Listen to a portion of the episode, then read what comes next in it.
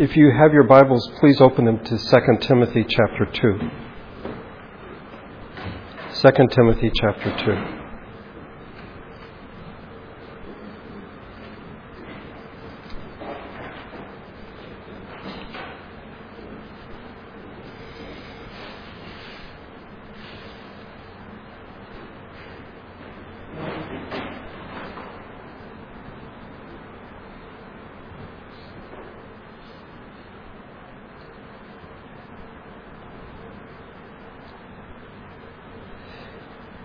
In the promise of forgiveness after the prayer of confession today, we heard the following words Now, if we are children, then we are heirs, heirs of God, and co heirs with Christ, if indeed we share in his sufferings, in order that we may also share in his glory. This connects what we saw two weeks ago, where Paul wrote to Timothy If we died with him, we will also live with him. If we endure, we will also reign with him. As we've seen in our study here of 2 Timothy, Paul writes a personal letter to Timothy, man he refers to as his dear son, and gives him a series of charges. The first is found in chapter 1, verse 14. Guard the good deposit that was entrusted to you. Guard it with the help of the Holy Spirit who lives in us. I suspect there's a part in each one of us that says, I can do that particularly with the help of the Holy Spirit, as, as Paul mentions. But the second charge, found in chapter 2, is an entirely different matter. It's found in chapter 2, verses 18 through thir- or verses 8 through 13. It can be summarized this way: The way of the Christian may involve suffering, but certainly requires enduring. A part of us, I think, resists any notion of suffering, even for a good cause even for the right reason or reasons. Yet Paul makes the case, as we saw in verses 8 through 13, that we find examples and patterns in the life of Jesus, in the life of Paul, and in the life of the church. If you look at verse number 8, uh, remember Jesus Christ raised from the dead, descended from David, this is my gospel. It's interesting that Paul only mentions two things about Jesus here that he was raised from the dead and he was descended from David. And yet, in these two things he mentions, we find the entire gospel the birth, the death, the resurrection, the ascension of Jesus. That he is descended from David speaks to his being human. That he is raised from the dead speaks of his being God. And yet, there's more, I think, than Paul merely dealing with the matter of suffering. Jesus was raised from the dead because, in fact, he had died. He had suffered. But that was not the end of the story. He was raised from the dead. And I think we find the connection that Paul is trying to make that is, between suffering and exaltation. In Jesus, we see our, our example that there will first be suffering, if you wish, and then there is exaltation. But again, part of us would rather sort of skip the suffering part and go straight to the exaltation. But in fact, if we are joint heirs with Jesus, if we are his brothers and sisters, why would we expect a different route? Then there is the example of Paul. It's mentioned in verses 9 and 10. For which I am suffering, the gospel for which he is suffering, even to the point of being chained like a criminal, but God's word is not chained. Therefore I endure everything for the sake of the elect, that they too may obtain the salvation that is in Christ Jesus with eternal glory. Timothy was familiar enough with Paul's sufferings. Uh, why would he expect anything different in his own life? And then we have the example of the church or the common Christian experience.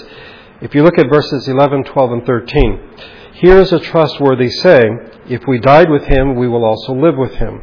If we endure, we will also reign with him.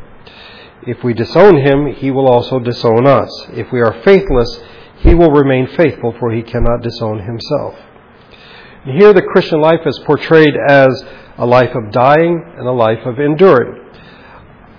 Not, I think, not something that we necessarily want to think about, let alone participate in. Paul has written about the dying part before in Romans 6. Don't you know that all of us who were baptized into Christ Jesus were baptized into his death? Now, if we died with Christ, we believe we will also live with him. We cannot be, in fact, raised if, in fact, we have not died. We cannot be resurrected without death. And it isn't merely a physical death that Paul is speaking of, but rather dying to the things that we would rather have as the center of our lives. The things that would drive us, our motivation, our ambition. If it's anything other than Jesus Christ, then it is something that is to be put to death. And it isn't a once for all thing, it is something we must continue to do because it will always, I think, sort of pop up and say, let's go this way rather than following what God has commanded. We may be called to suffer. We may, we may not.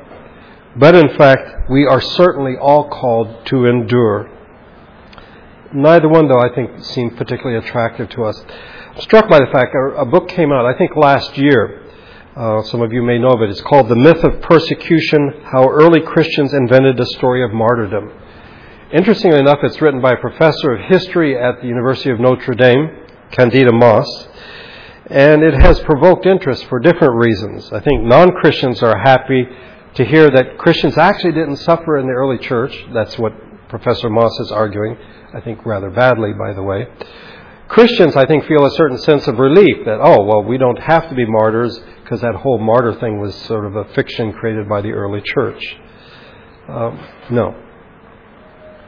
We may have to suffer, but we must certainly endure.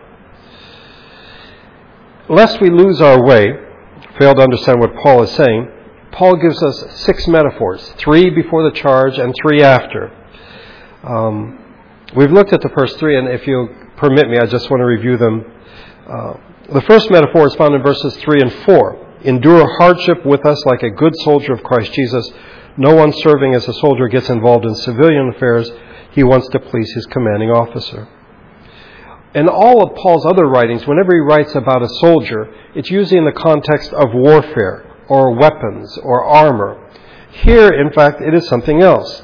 It is someone who is a dedicated man. It is someone who is single minded he has the desire to focus and to obey his commanding officer. So, in fact, particularly in the Roman legions, there would be a certain amount of suffering that would be involved. Um, if you were a soldier in the Roman legion, you did not expect an easy life or a safe time. Um, hardship, risk, suffering, this is what it meant to be a soldier. At the same time, to be a good soldier meant that you were focused, you were concentrated with the aim of pleasing your commander. This is what Paul is about to tell Timothy to do in the charge. The second metaphor is of the rule keeping athlete. Verse 5. Similarly, if anyone competes as an athlete, he does not receive the victor's crown unless he competes according to the rules. I think this is self explanatory. I, I, wanted to say more about this a couple weeks ago um, particularly with professional athletes, we like sort of the, well, I say we, but the general public likes sort of the bad boy, you know, the guy who doesn't want to keep the rules, uh, who's flouting the rules. But in fact, if you're playing any game, there are certain rules, and if you don't obey those rules, then no matter how flamboyant you are, you will not receive points or you will not receive credit for the work that you have done. So you stay within the boundaries of the rules. And what are the rules for us as Christians? The first commandment is to love the Lord our God, the second is to love our neighbor as ourselves. The third metaphor is of the hardworking farmer in verse number 6. The hardworking farmer should be the first to receive a share of the crops. If the soldier is to be single minded, and if the athlete is to compete according to the rules, the farmer is, in fact, to work hard. I would argue that all three, that's true of all three, but it is mentioned with regard to the farmer. To be a successful farmer depends as much on sweat as it does on skill. But farming is not glamorous. Unlike the soldier, there are no parades for farmers. Unlike the athlete, there is no applause. But if we take these three metaphors together, beyond warfare, warfare for the soldier is victory, and beyond the athletic effort is a prize, and for the farmer, beyond his work is a crop. And in all three, while there may be suffering, there's not necessarily suffering, but there may be suffering, there is certainly to be endurance. If a soldier wants to achieve victory, if an athlete wants to win the prize, if a farmer wants to reap a crop, they must each of them endure. That is part of their job description, if you wish. Well, Paul has given the charge in verses 8 to 13, which we saw a few minutes ago. Now he gives three more metaphors. And I, I must confess, um, these three metaphors are not as clearly spelled out as the first ones were, and I might even be accused of reaching a bit. Um, but I do, in fact, believe that they fit what Paul is writing to Timothy as he charges Timothy this is what you are supposed to do. The fourth metaphor is found in verses 14 through 19. It's actually, I think, the longest of the six. It is of the unashamed worker. And in fact, I think verse number 15 might be familiar to many of you. Let me read verse 14 on. Keep reminding them of these things. Warn them before God against quarreling about words. It is of no value and only ruins those who listen. Do your best to present yourself to God as one approved, a workman who does not need to be ashamed who, and who correctly handles the word of truth. Avoid godless chatter because those who indulge in it will become more and more ungodly. Their teaching will spread like gangrene. Among them are Hymenaeus and Philetus, who have wandered away from the truth. They say that the resurrection has already taken place and they destroy the faith of some. Nevertheless, God's solid foundation stands firm, sealed with this inscription The Lord knows who are His, and everyone who confesses the name of the Lord must turn away from wickedness. Now, we need to remember the context here. The charge is that as, as a Christian, as a teacher, Timothy is to endure. This is what he's supposed to do. And he is charging him, in the face of the call to endure, to teach others that they must also endure as well. Keep on reminding them of these things, Paul says. And then he says, Do your best to present yourself to God as one approved. And here's the metaphor an unashamed workman, or a workman who does not need to be ashamed. Um, I don't want to spend much time on the business of being ashamed. I will only say that it is referring to the worker, that he does not need to be ashamed of himself or what he has done. It's not being ashamed of the truth. Um, earlier it spoke of disowning God. That's not uh, what is in, in view here. It is rather he has been called to do something and therefore he does it and he is unashamed because that was his calling. It's what God wanted him to do. He is marked as one who is approved by God and one who correctly handles the word of truth. It is this last quality, I think, that most people focus on when they look at verse number 15. On the King James, it is rightly dividing the word of truth. And there are different images that commentators have presented. One is of someone who cuts a loaf of bread and then gives out portions to different people. One is of someone who has a plot of land and sort of subdivides it and gives it to different people. One image that people think of is of cutting a stone so that it'll fit exactly into a space in the building where it belongs. But I don't think that this is what Paul had in mind at all. Rather, the language that he uses is of a workman who has been given an assignment to go from point A to point B, to build a road from point A to point B through uh, difficult terrain, through forested area, through areas, uh, through an area that is very difficult to get through. So if you wish, you're going from one point to another, and in between might be an, you know, this ancient forest, you know, just a lot of trees or a lot of rocks, or there might in fact be some hills or mountains, but a workman who does not need to be ashamed is someone who, in fact, does that. He gets from point A to point B. He builds the road that should be built. Paul wants Timothy and those he is teaching to do what is required. Here it might be suffering or enduring as they handle the word of truth. They are to be accurate on the one hand, and they are to be plain a good workman is true to Scripture. He doesn't falsify, he doesn't add to it. Neither does he try to confuse people. Simply put, the workman that Paul has in mind here handles the Word of God with such care that he himself stays on the path. He's building this road from point A to point B. He stays on that path. He does not take any unnecessary detours. He's not distracted. He stays on it and he makes it easy for others to follow.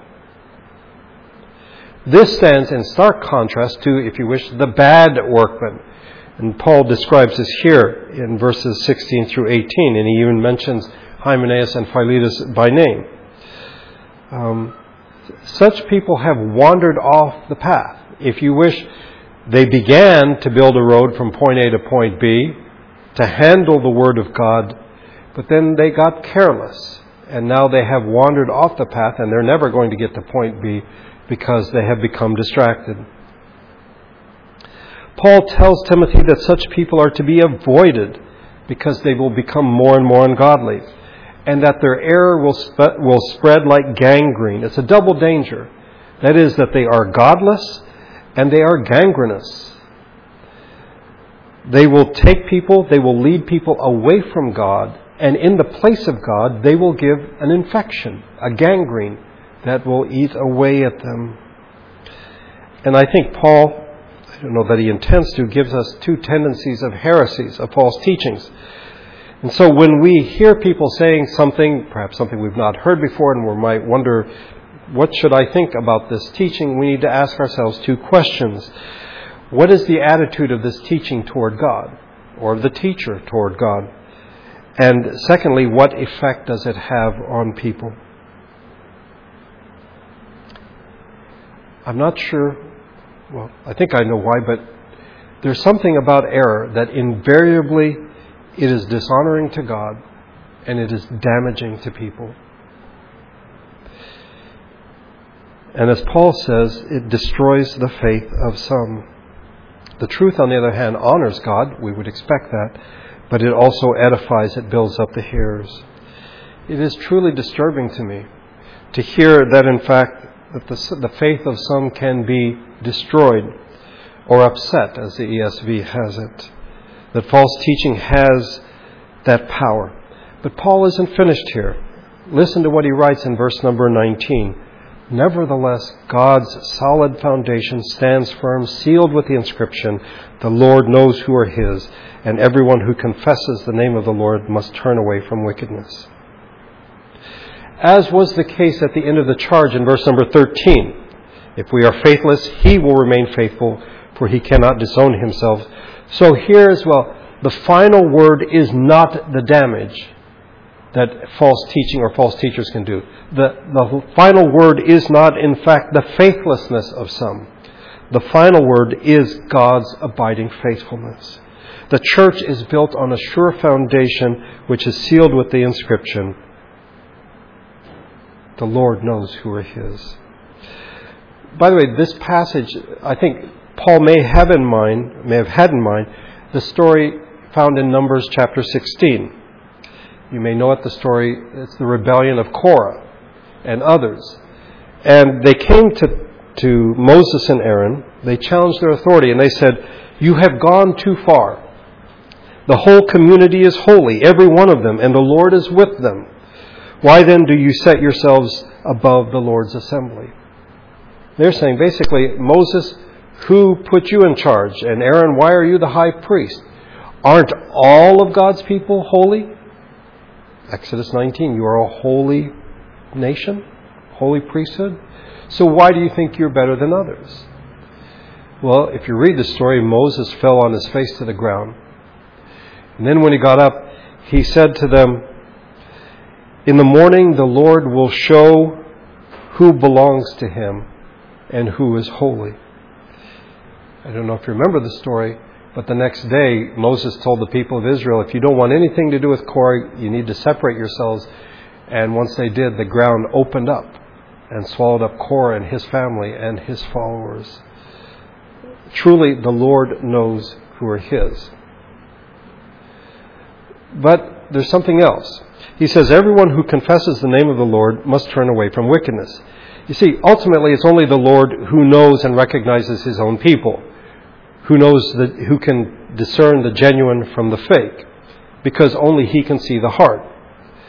So, what are we left to do? We, we're, we're among God's people. How do we know that someone is truly a child of God? We cannot see their heart. Okay?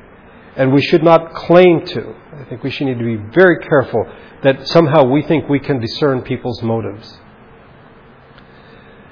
We can, however, see their life. And their life should be marked by turning away from wickedness. So it's the double inscription, if you wish. God knows who are His people. Don't worry. The final word is God's faithfulness, not the faithlessness of these false teachers. But secondly, we as God's people know who belong to God because they have turned away from wickedness. The call is to be workers who handle the Word of God accurately and plainly. But you might wonder, how do I know how to handle, how do I know if someone is in fact handling the Word of God accurately and plainly?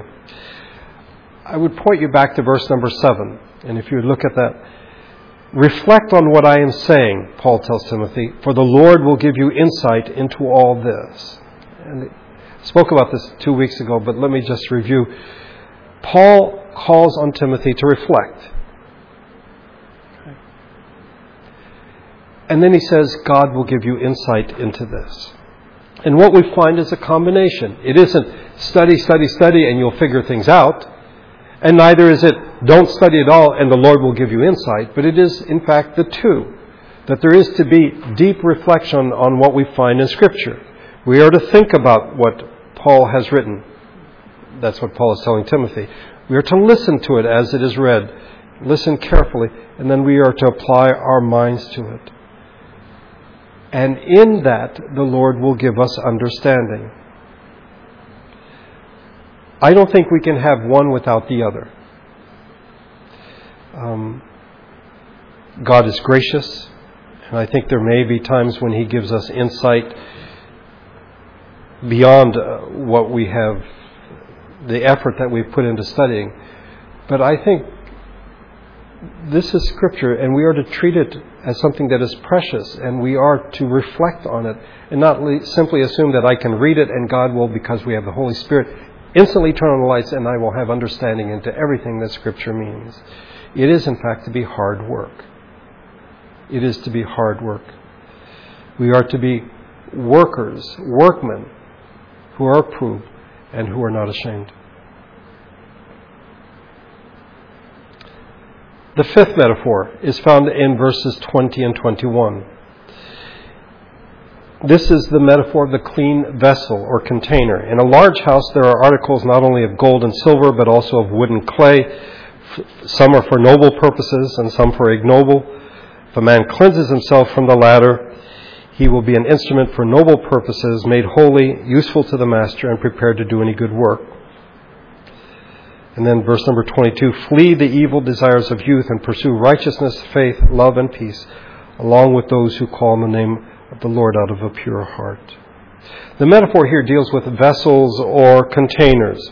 Its setting is a, large house, which indicates it is the house of someone who has money, because they have their vessels or containers that are made of gold, silver, wood, and clay. Most people in, in Paul's day would only have something that was made of wood and clay. Um, but not only do we have different types of materials used for these vessels or containers, but they, they have in fact different functions.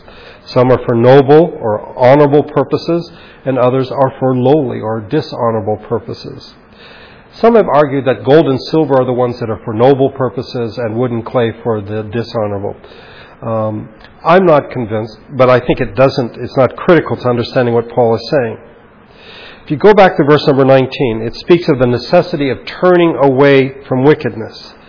And then in verse number 21, cleansing oneself from the latter, from false teaching. The result is he will be an instrument, a vessel for noble purposes. And this means, as Paul writes, he will be made holy, he will be useful to the master, and he will be prepared for any good work. How does one do this? How does one cleanse oneself? Well, verse 22 Flee the evil desires of youth. Pursue righteousness, faith, love, and peace. And thirdly, don't do it alone. The first two, I think, should sound familiar. Uh, in 1 Timothy 6, but you, man of God, flee from all this, pursue righteousness, godliness, faith, love, endurance, and gentleness. So that that we've heard that before. Um, What are the evil desires of youth? I don't think that this refer, refers exclusively or even necessarily primarily to sexual lust. If you think about it, as you get older and you look back on yourself when you were younger, there are certain things you did when you were younger that were wrong and foolish. And if you could sort of write the story of your life, you would say those were the evil desires of my youth. Perhaps self assertion, self indulgence, selfish ambition, arrogance, stubbornness, just no, no, no sense of I need to stick with something, but just sort of flitting around. Uh, I think Paul has these in mind. But Paul doesn't stop here. Again and again. Paul doesn't simply give us a negative and walk off. He then gives us the positive. We are to be marked by righteousness, faith, love, and peace. We are to run away from, we're to flee from the evil desires of youth, and we are to run to righteousness, faith, love, and peace. And then Paul adds something here that he did not have in 1 Timothy 6. Don't do it alone. You are not the only a Christian, you are the part of a body, a community. Run away from those things and run to these things along with those who call on the name of the Lord out of a pure heart. The final metaphor is the Lord's servant, found in verses 23 to 26. This, I think, should be familiar enough because we've seen it in Scripture before, being a servant. Verse 23 Don't have anything to do with foolish and stupid arguments, because you know they produce quarrels, and the Lord's servant must not quarrel. Instead, he must be kind to everyone, able to teach, not resentful. Those who oppose him, he must gently instruct in the hope that God will grant them repentance, leading them to a knowledge of the truth and that they will come to their senses and escape from the trap of the devil who has taken them captive to do his will. As Paul did in verse 14, when he spoke of quarreling about words, and verse 16, godless chatter, Paul mentions the matter of arguments or debates, which he calls foolish and stupid. Um, the, the ESV, I think, has something we might prefer, and that is ignorant. Um, I just hesitate because I know that my sister, uh, with her children, when she was raising them, they were not allowed to use the word stupid. And then if they're reading the NIV, suddenly they find the word stupid in the Bible. It's rather strong language. Why would Paul use this language? And, and what is so bad about these things? Why does he say that they are foolish, that they are ignorant, that they are stupid? Because they are speculative. They are purely subjective. They have no basis for appeal. God has given us Scripture. Even then, they had the Old Testament. They had revelation. And rather than dealing with what God had revealed to them, they sort of went off on, an, on a tangent of their own and began to speculate about various things. And Paul tells Timothy, don't have anything to do with these things. All they do is lead to debates and quarrels and arguments. The Lord's servant must not quarrel. I think, by the way, this final metaphor is very much tied to the one before it. The vessels in the house, gold, silver, wood, and clay, these are instruments. These are to serve the needs of the master. Well, so is, so is a servant. A servant is there to serve. What are the right qualities of a servant? Well, if you look at verses 24 and 25, Paul tells us they don't quarrel. They must, he must be kind to everyone, able to teach, not resentful. And interestingly, in, in verse 25, those who oppose him, he must gently instruct. So, must not quarrel. That's negative. Must be kind to everyone, positive. Must be able to teach, positive. Must not be resentful, if you wish, negative. And then must gently instruct those who oppose him.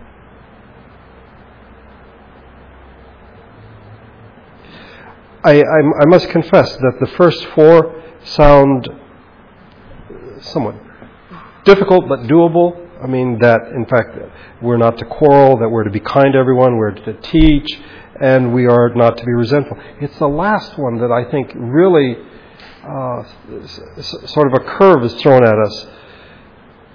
We are to gently instruct those who oppose us. I mean, how many Christians have you heard who gently, in trying to answer someone's uh, questions or someone's accusations against Scripture, come back very gently? You know, that, that gently they, they seek to instruct them rather than saying, okay, you've pulled out a sword, I'm going to pull out a sword and let's just sort of fight this thing and I'm going to win this debate. This is to be the demeanor of a servant. Those of you familiar with the book of Isaiah know that he wrote chapters describing the servant. Let me just read to you a few verses. Isaiah 42.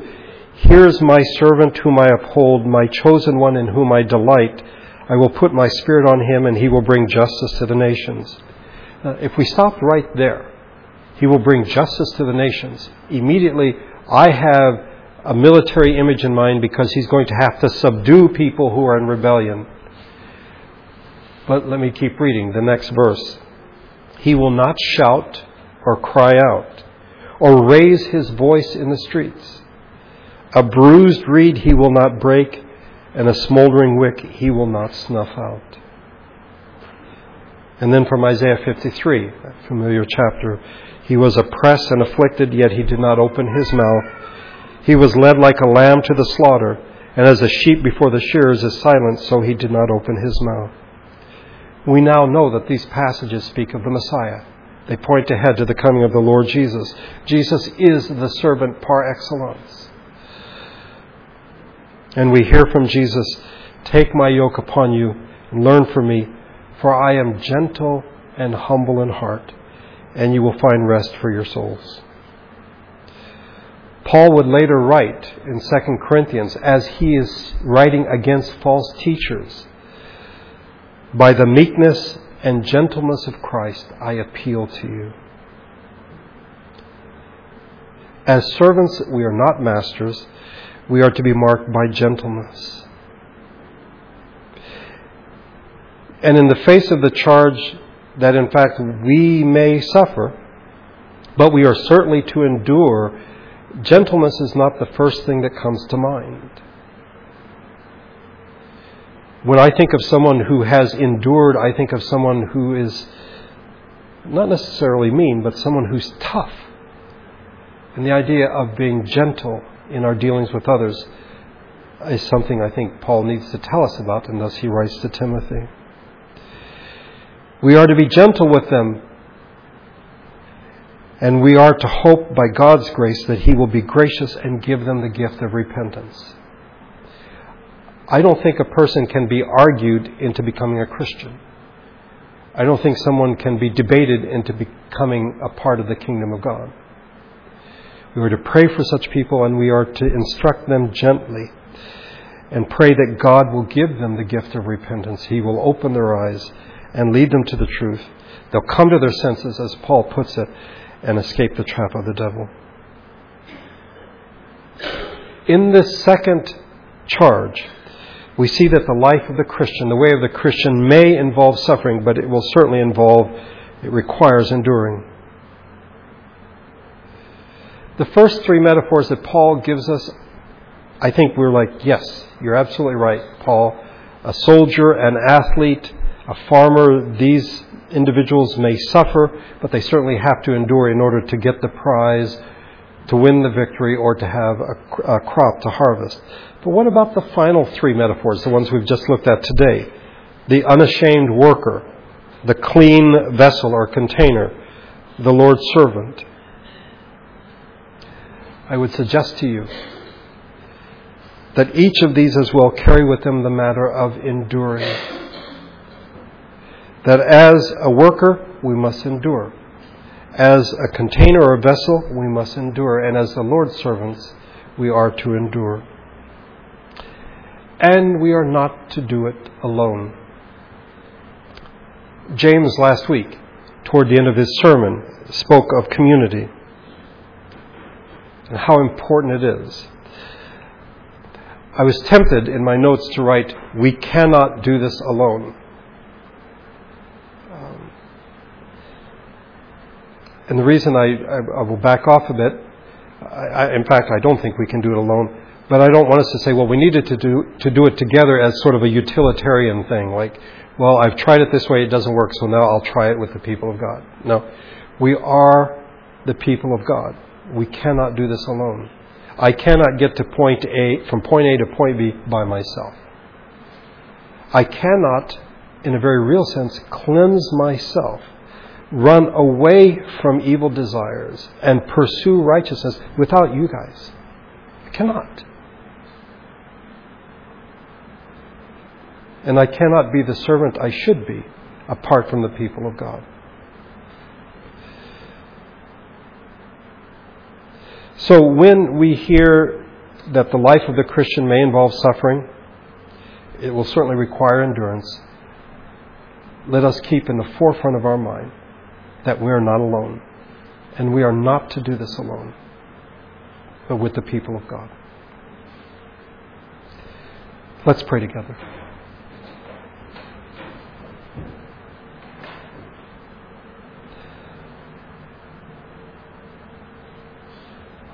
Father, for many of us, we have, for a time in our lives, thought of salvation as our ticket to heaven.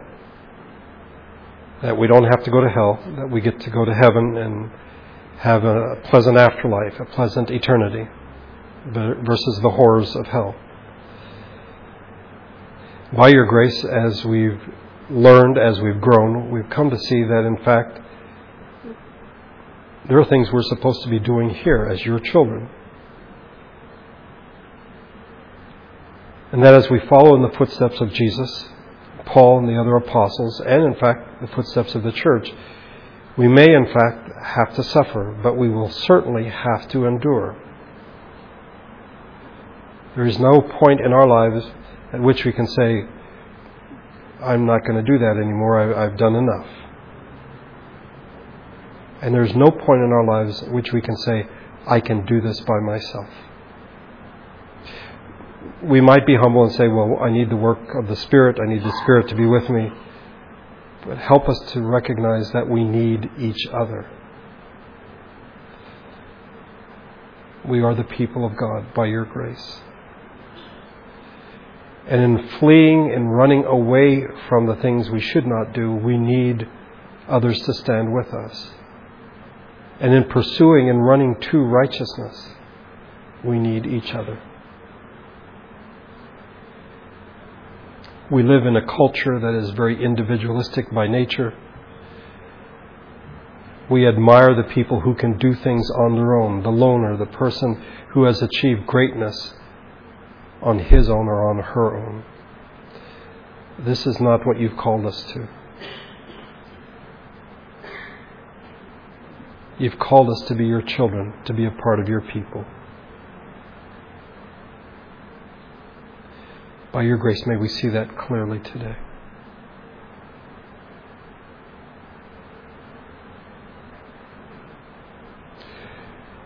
We remember Fides and Mary Grace this time of loss. Ask that you would comfort them.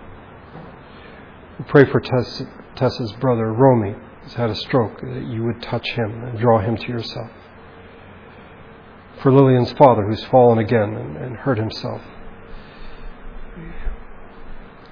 Give those who are dealing with him wisdom. Calm him by your grace.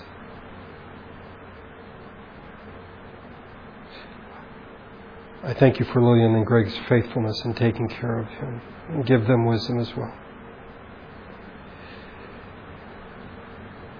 And as we leave today, we leave rejoicing at the news of Gracie Greenhold joining us. Be with Mike and Jesse. Thank you for this wonderful gift.